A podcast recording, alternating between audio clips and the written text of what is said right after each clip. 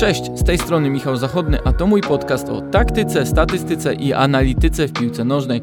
Możecie znaleźć go na Spotify, Google i YouTube. Zapraszam Was też do Viaplay, gdzie analizują i komentują mecze Bundesligi oraz europejskich pucharów.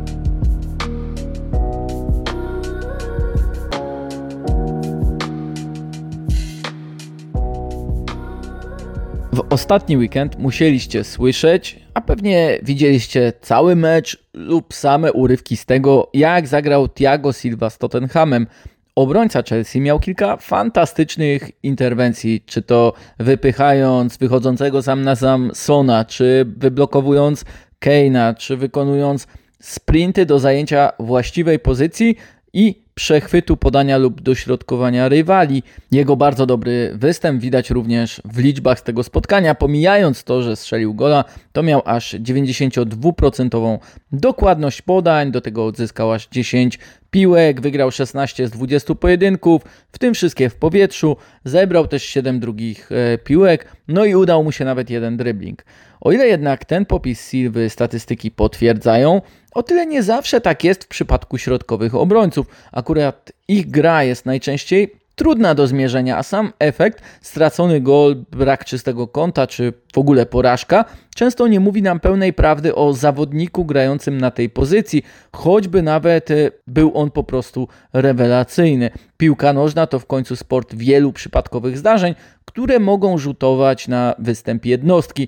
Rzadko zdarza się przecież chwalić obrońcę z drużyny, która właśnie przegrała mecz. Ostatnio na The Athletic pojawił się artykuł z dziesięcioma przykazaniami dotyczącymi analizy statystycznej. Czwarte i piąte dotyczyło właśnie tego. W ocenie gry umiejętności defensywnej nie będziecie brali pod uwagę liczby odbiorów czy przechwytów. W ocenie umiejętności gry odbioru nie będziecie brali skuteczności z tego elementu gry. Tom Warville, czyli autor tego artykułu, argumentuje, że częstotliwość takich działań bardziej określa nastawienie zespołu, zwłaszcza w kontekście gry obrońców. Im więcej masz odbiorów czy przechwytów, tym częściej ataki musi przeprowadzać e, twój rywal. Jeśli to twój zespół prowadzi grę i wymieniasz więcej podań, to też logiczne jest to, że mniej masz prób odbiorów, bo rzadziej przeciwnik dochodzi do takich pojedynków. Wydaje mi się, że też wspominałem już Wam, że niemal każda próba odbioru jest dobra dla drużyny, o ile oczywiście nie jest na przykład faulem we własnym polu karnym. I Warville również to zauważa, tłumacząc, że próby odbiorów to bardzo niejednoznaczna, nie dająca nam pełnej wiedzy o skuteczności działania e, statystyka. Choćby wybicie piłki ślizgiem na aut w kontrze trzech rywali na jednego stopera nie będzie oczywiście udanym odbiorem, bo to przeciwnicy nadal będą w jej posiadaniu. Warto więc pamiętać o tym, że według wyliczeń statystyków środkowy obrońca nie zalicza więcej niż 3-4 próby odbioru w spotkaniu. Współcześnie stało się jasne zresztą, że dla zawodnika na tej pozycji istotne jest bardziej to, kiedy ma nie podejmować interwencji, kiedy odskoczyć, zaasekurować przestrzeń, bronić bardziej strefy niż atakować przeciwnika, zwłaszcza że nie każde wejście w kontakt musi kończyć się odbiorem. Czasem jest to wyłącznie wyblokowanie rozegrania, a więc niedopuszczenie do tego, by przeciwnik z piłką mógł się odwrócić w stronę naszej bramki. Kluczowa staje się gra nie jeden na jednego, ale inteligencja obrońców, czyli to, jak tworzyć z niedowagi przewagę, broniąc jako zespół. Mówię oczywiście o bronieniu strefowym, czyli bronieniu poprzez zajęcie właściwej pozycji w odniesieniu do piłki, sytuacji na boisku, strefy działania przeciwnika oraz własnych kolegów bardziej niż samego przeciwnika. I ten styl gry defensywnej stał się modny, bo jest też efektem analiz statystycznych. Jest skuteczniejszy, bo ogranicza specjalistów, a więc środkowych obrońców, do wykonywania pracy na obszarze największego zagrożenia dla naszej bramki. Dlatego już we własnej strefie obrony coraz rzadziej oglądamy środkowych obrońców, którzy wychodzą poza światło bramki lub poza pole karne. Robią to wyżej, w strefie średniej lub wysokiej, bo takie są wymagania bardziej zdecydowanego pressingu, ale nie robią tego po to, by odbierać piłkę. Najczęściej po prostu asekurują zawodników ofensywnych w ich pościgu za przeciwnikiem. Oczywiście z Silwą jest nam łatwiej, ponieważ o jego klasie wiemy od dawna. Paulo Maldini już 10 lat temu twierdził, że to najlepszy obrońca na świecie, ponieważ łączy aspekty techniczne i taktyczne, a sam Brazylijczyk zdradzał, że gra u boku Maldiniego i Alessandro Nesty w Milanie była dla niego prawdziwym uniwersytetem gry obrońcy, z którego korzysta do dziś. Przenosiny do Premier League w wieku 36 lat też nie mogły być łatwe. Zresztą sam Brazylijczyk twierdzi, że po pierwszych meczach schodził z boiska z bólem głowy, bo tyle było pojedynków w powietrzu i tak szybko toczyła się gra. Z kolei Thomas Tuchel mówił z podziwem, że ten transfer był dla Brazylijczyka wyjściem spoza własnej strefy komfortu, ale w Chelsea mu się to udaje ze względu na połączenie jego umiejętności, inteligencji, intensywności gry, jak i doświadczenia. Ten ostatni element właśnie, doświadczenie, jest ogromnie ważny w grze środkowych obrońców przerobienie w warunkach meczowych na najwyższym poziomie setki razy wielu różnych sytuacji, scenariuszy prowadzi do tego, że wiele zachowań stoperzy znacznie wcześniej rozczytują i odpowiednio się e, zachowują. Weźmy pod uwagę to, jak grali latem w Mistrzostwach Europy Leonardo Bonucci i Giorgio Chiellini w duecie na środku obrony reprezentacji Włoch.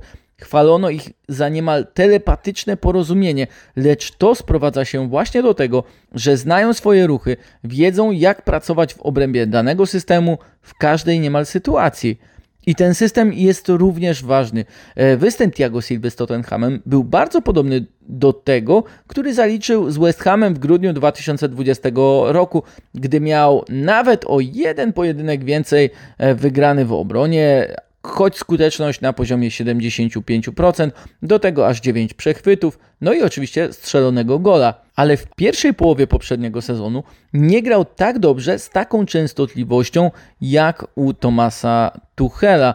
Pewnie jednak pamiętacie, że u Franka Lamparda dominującym ustawieniem było to z linią czterech obrońców, stąd bardziej były uwypuklane jego niedostatki. Zresztą podobnie jak innych stoperów w grze trójką ta asekuracja była i jest lepsza.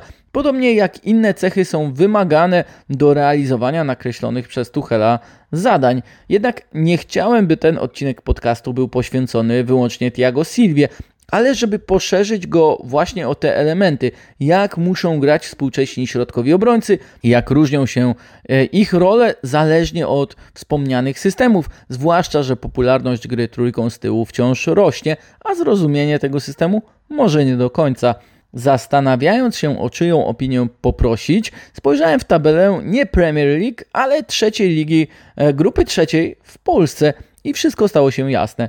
Od tego szczebla w górę piramidy rozgrywkowej nie ma skuteczniejszej defensywy niż ta LKS-u Goczałkowice, czyli obrony, która dopuściła do jednego gola straconego w dziewięciu kolejkach i przewodzi jej oczywiście Łukasz Piszczek. Myślę, że to e, nie tylko z tego względu właściwy wybór, by porozmawiać na wspomniane tematy, a więc bez dalszego rozgadywania się zapraszam do przesłuchania naszej taktycznej rozmowy. Łukasz, zacząłem podcast od występu Thiago Silva z Tottenhamem e, w miniony weekend, ale z ciekawości sprawdziłem też, e, czy zdarzyło się Tobie zagrać przeciwko niemu. Było jedno takie spotkanie, jestem ciekaw, czy pamiętasz. No tak, wygraliśmy w Dortmundzie 2-1 z Paris Saint-Germain. Akurat byliście obaj kapitanami, prawda? Dokładnie. Yy, miałem okazję przywitać się z nim na środku i, i powalczyć o, o piłkę bądź wybór strony. Pamię a pamiętasz coś szczególnego z tego spotkania? Coś, co taktycznej, czy też po prostu e, piłkarskiej strony w jego grze, czy też po prostu w grze jednej, drugiej drużyny e, wpadło ci w oko? Coś, co zapamiętałeś? Bardziej wtedy koncentrowałem się na moich zadaniach na boisku i, i ja pamiętam, że ja miałem wtedy mecz, graliśmy normalnie trójką środkowych obrońców, ja grałem z prawej strony i i grałem na Neymara i dość mocno e, gdzieś tam za nim wychodziłem, mimo że grałem w obronie, to czasami nawet byłem w linii pomocy, także to było dla mnie takie dość e, odważne granie, ale w tym meczu akurat przynosiło dobre. Ten Paryż był e, już drużyną Tomasa Tuchela, no i grającą e, w tym samym systemie, co obecnie Chelsea, też tego szkoleniowca. I ty również miałeś u niego grać, miałeś okazję u niego grać w 3-4-3 jako ten jeden z trzech środkowych obrońców. Nie wiem, czy miałeś możliwość w tym sezonie oglądania Chelsea, ale pewnie w poprzednim już bardziej. Czy dostrzegasz jakieś podobieństwa między tym systemem, który on stosował w Borussii Dortmund, a tym, który obecnie używa w Chelsea? Tak, tak, tak, zdecydowanie. Mm, to, co tam widać, w tym sezonie jeszcze nie miałem okazji, ale w poprzednim mm, widziałem już te zalążki tego, jak y, na początku przejął tą drużynę. Drużyna bardzo mało bramek traciła. Było widać, że ci, ci zawodnicy bardzo szybko złapali tą taktykę, którą on, on chciał grać i tam są pewne schematy, które widać, y, które pamiętam jeszcze z czasów y, gry w Dortmundzie, gdzie, gdzie budowaliśmy z trójką obrońców. Przed nami była dwójka środkowych pomocników i wahadłowi, którzy w zależności od której strony była piłka, byli wysoko bądź troszkę niżej. I to wszystko widać w grze Chelsea i fajnie to funkcjonuje. Ciekawą rzeczą jest to, że Tuchel nie jest postrzegany jako trener, który jest, nie wiem, bardziej defensywny. Natomiast te wyniki, o których powiedziałeś, jeśli chodzi o utrzymanie choćby czystych kąt, małą liczbę straconych bramek, coś, co zaczęło się od momentu, gdy przejął Chelsea, świadczyłoby, że on też bardzo dobrze radzi sobie z ustabilizowaniem właśnie gry defensywnej. Na czym to u niego polega? Jak łapie tę równowagę między defensywą a ofensywą? Myślę, że samo ustawienie, którym grają, pozwala na to, że te ataki są zabezpieczone. Na początku, jak byliśmy w Dortmundzie, graliśmy czwórką. Mm, trener chce grać dość szeroko bocznymi obrońcami, wykorzystywać całą szerokość boiska i wtedy często nadziewaliśmy się na kontry. A jak e, masz tylko dwóch stoperów zamiast trzech, to jest zdecydowanie łatwiej tą kontrę rozegrać. A jeżeli jest już ich tam trzech za piłką, jeśli e, przeciwnik próbuje cię skontrować, no to jednak masz e, jednego człowieka więcej w linii defensywnej i przez to też dużo łatwiej wybronić się przed kontrami. Dlatego myślę, że ten system bardzo mu spasował po tym, jak my zmieniliśmy właśnie na trójkę obrońców i od tamtego czasu widać, że bardzo, bardzo lubi pracować na tym systemie i, i widać, że Chelsea przede wszystkim ma piłkarzy skrojonych albo inaczej. On wybrał z tej drużyny, która tam, z tych zawodników, którzy byli pod kontraktem, zawodników, którzy mu pasują tego systemowi. E, Chelsea to jest na, ten, na tą chwilę, no wiadomo, wygrali, wygrali Ligę Mistrzów, ale na tą chwilę to jest jedna z lepszych drużyn e, w ogóle w Europie. Tak patrząc na te wymagania, jakie Tuchel ma od środkowych obrońców. Często u niego właśnie na tym jednym półprawym czy też półlewym występuje zawodnik, który bywał bocznym obrońcą. Czy to ma coś, e, czy to ma duże znaczenie właśnie u tego szkoleniowca, jak konkretne umiejętności, jaki jest konkretny profil pod każdego z trzech tych obrońców w systemie? To mi ciężko powiedzieć, ale jak sobie tak przypominam, to potrzebuję tam pracusiów, e, gości, którzy potrafią coś zrobić też z piłką, ale też którzy pracują w defensywie i dla drużyny y, są w stanie dużo poświęcić i, i takim przykładem jest Aspilicueta na przykład, który był bocznym obrońcą, a gra często też na tej pozycji w defensywie może na, jakbym, jakbym miał grać na typowo w dwójce środkowych obrońców, to by się nie odnalazł, ale ta pozycja jest bardzo dobra dla niego. Sam, sam miałem okazję się też o tym przekonać, bo jesteś prawym obrońcą, przechodzisz parę metrów bardziej do środka, ale zawsze jednak tego jeszcze y, dodatkowego obrońcę masz za sobą i to pozwala ci na to, żeby być bardziej y, elastycznym, nawet czasami możesz się podłączyć też nawet w akcję ofensywną i, i może dlatego trener tak szuka takich zawodników.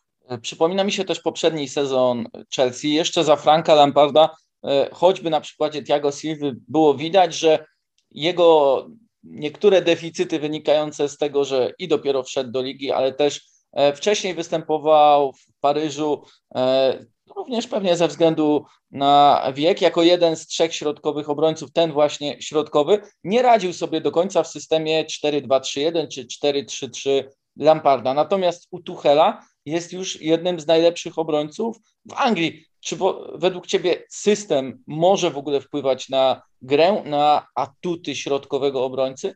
No, zdecydowanie tak. Y, jeśli grasz w dwójce, no to są dużo szersze przestrzenie między, jeśli grasz w czwórce obrońców, tak, to są dużo większe przestrzenie między zawodnikami. Jeśli grasz w trójce bądź w niskiej obronie w piątce, to te przestrzenie są dużo mniejsze i, i asekuracja, jeśli któryś z tych zawodników dostanie piłkę za plecy, to masz zdecydowanie bliżej do, do danej piłki zagraną za plecy, także to jest y, duża różnica według mnie, dlatego ja nigdy nie lubiłem grać w czwórce obrońców jako środkowy obrońca, bo mm, nie czułem tego, bo te odległości dla mnie były za duże i, i nie mogłem sobie gdzieś też y, tych y, odległości złapać. No, trenowałem przez, można powiedzieć, 8 ostatnich miesięcy w Borussii Dortmund na tej pozycji i wiadomo, było czasami lepiej, czasami gorzej, ale nie byłem na tyle pewny tego, żebym powiedział, że mogę grać na, tym poziomie, na poziomie Bundesligi w takim systemie na, na pozycji środkowego obrońcy w dwójce.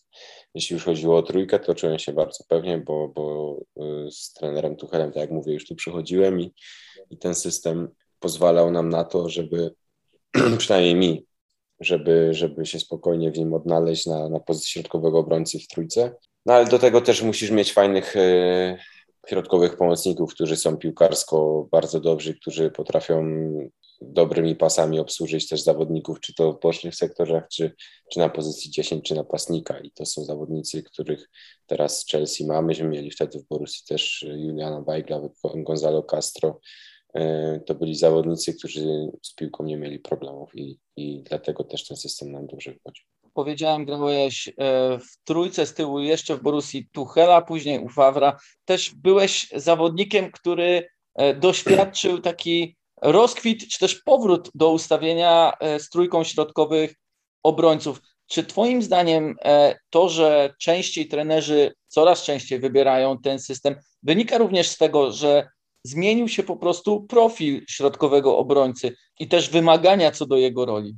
Ciężko mi powiedzieć. Mi się wydaje, że każdy, jeśli grasz tym ustawieniem i każdy zawodnik na swojej pozycji wykonuje zadania jak należy, to praktycznie każdą strefę boiska masz e, bardzo dobrze pokrytą i e, wszędzie masz te tak zwane trójkąty, którzy trenerzy gdzieś oczekują bez koniecznego takiego e, takiej zmiany pozycji, w sensie, że boczny obrońca jest szeroko, ale nagle musi być zawężać do środka i tak dalej. Tu już tu już tych y, dodatkowych takich metrów w zawężaniu, jeśli piłka jest po drugiej stronie, nie ma, bo tutaj praktycznie każda pozycja jest zajęta na boisku i mi się, mi się wydaje, że to bardzo ułatwia y, grę i środkowym obrońcom i ogólnie na, na koniec końców całej drużynie, bo według mnie to w ogóle nie jest defensywne ustawienie, tylko bardziej ofensywne.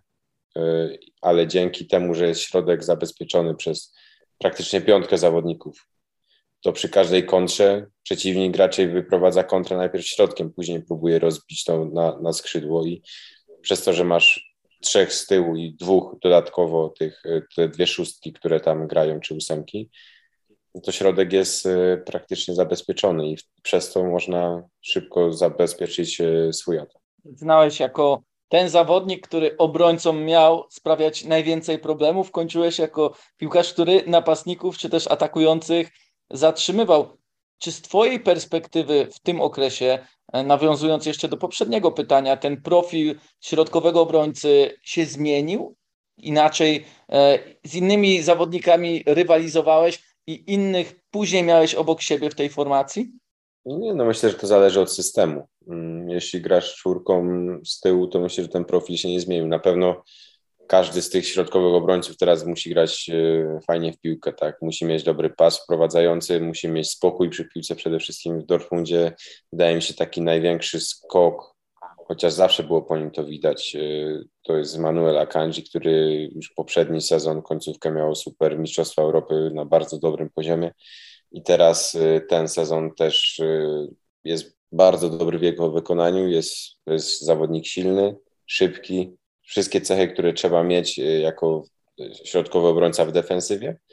I czyta grę, a do tego przy piłce jest spokojny, y, ma bardzo dobre wyprowadzenie, podejmuje przeważnie 90% y, jego decyzji z piłką jest, to są trafne decyzje, dlatego taki profil wydaje mi się od paru lat już jest pożądany na tej pozycji, żeby jednak środkowy obrońca to jest taki jakby też już ukryty rozgrywający.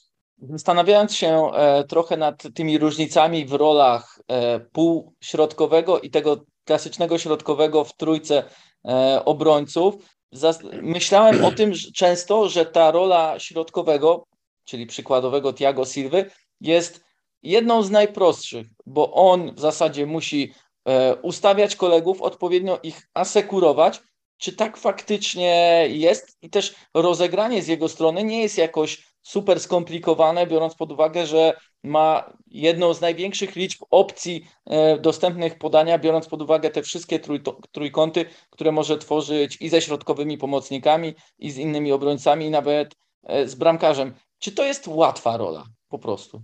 Ciężko mi powiedzieć, bo na tej pozycji jeszcze praktycznie nie grałem. Zawsze przeważnie grają na tym półprawym, i, ale wydaje mi się, że tam trzeba też gościa inteligentnego, tam, który wie, w którym momencie wybrać, czy to w defensywie, czy w ofensywie, musi podejmować dobre decyzje, bo on jest już taką ostatnią instancją, można powiedzieć, w defensywie, która ma zabezpieczyć środek i jeśli półprawy dostanie inaczej, musi dobrze też przesuwać, bo jak półprawy, jak wahadło dostanie piłkę za plecy, to półprawy środkowy obrońca musi tam zasekurować. To wtedy ten środkowy musi mieć dobre wyczucie przestrzeni też, żeby złapać sobie pierwszy słupek, jeśli idzie jakieś dośrodkowanie i tak dalej.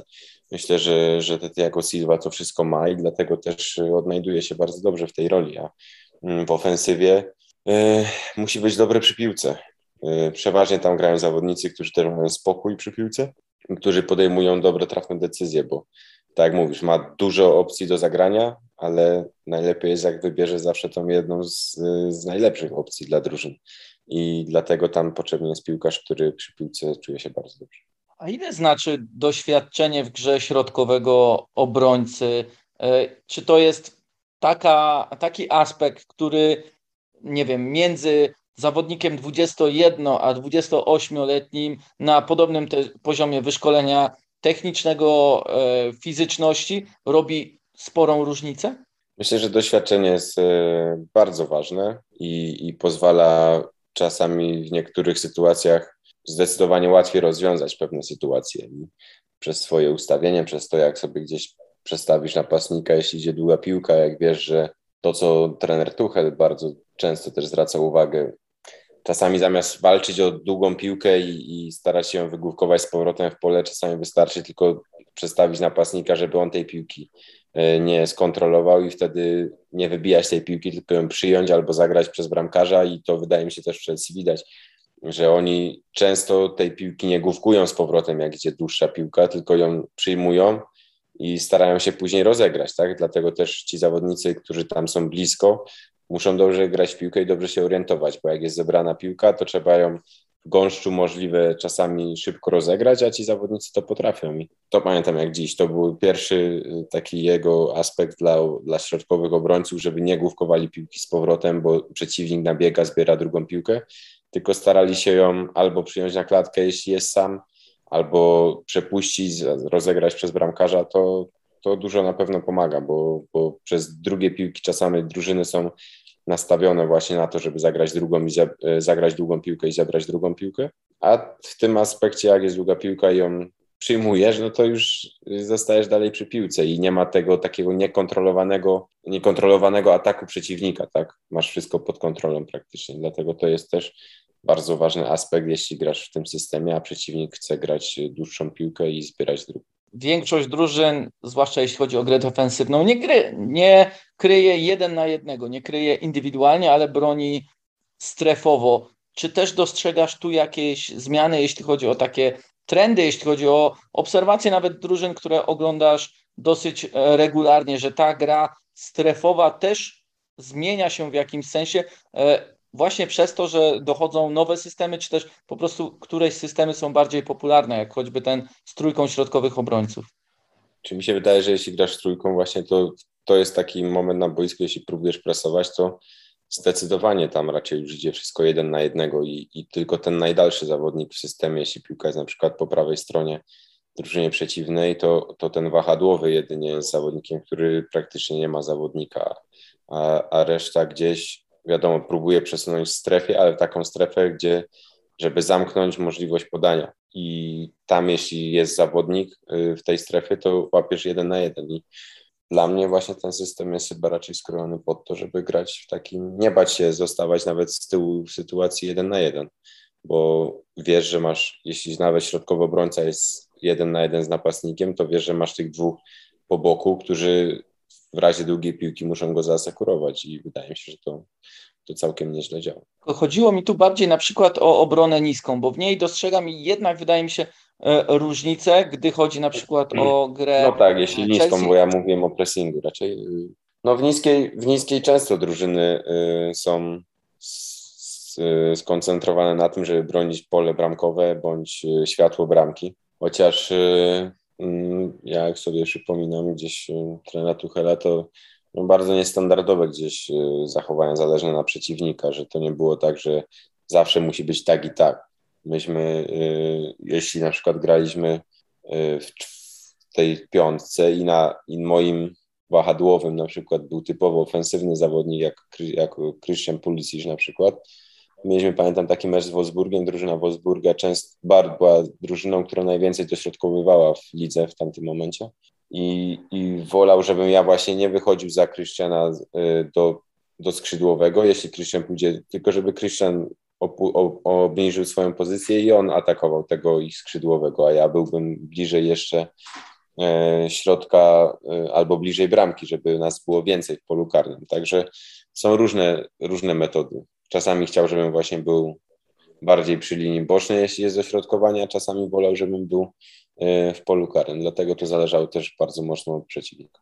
Miał wskazać taki wzorzec środkowego obrońcy i też przypomniał sobie tych środkowych obrońców, którzy, których, nie wiem, uznajemy za legendarnych z lat 90., e, z pierwszej dekady XXI wieku, czy to ze szkoły włoskiej, czy to nawet ze szkoły niemieckiej. Czy tamci obrońcy obroniliby się w tych wymaganiach między wysokim pressingiem, grą jeden na jeden, a obroną strefową we współczesnym futbolu?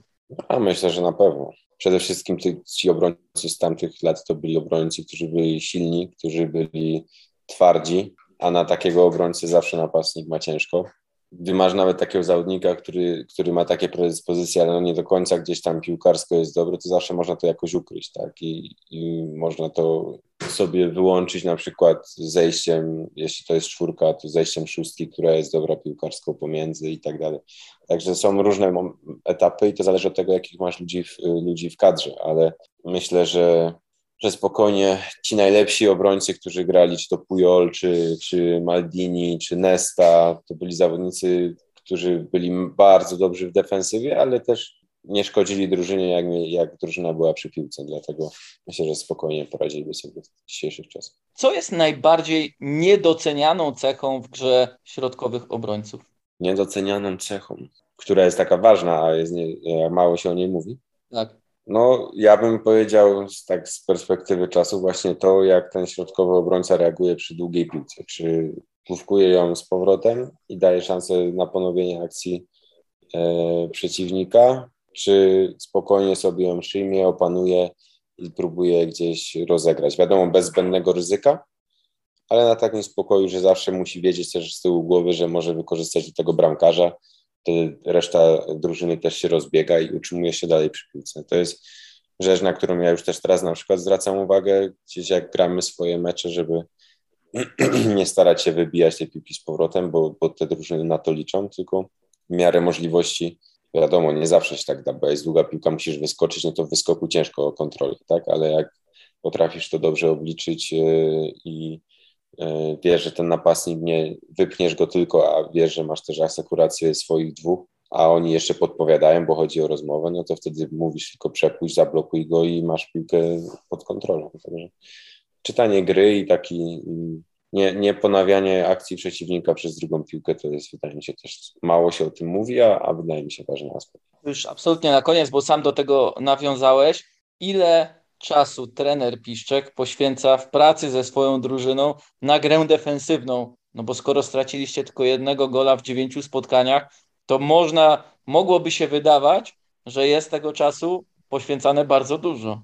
No wiesz co, nie chciałbym tu zdradzać szczegółów, może konkurenci gdzieś tam e, będą słuchać, ale poświęcamy, wydaje mi się, i na ofensywę, i na defensywę tyle samo czasu. Biorąc pod uwagę to, że trenujemy trzy razy w tygodniu, a Teraz dodatkowo już mamy drugi tydzień, albo praktycznie trzeci w, w systemie śro- sobota, środa, sobota, to, to tego czasu na treningi jest mało, ale myślę, że drużyna już złapała mniej więcej to, jak chcemy grać. E, przede wszystkim wysoko.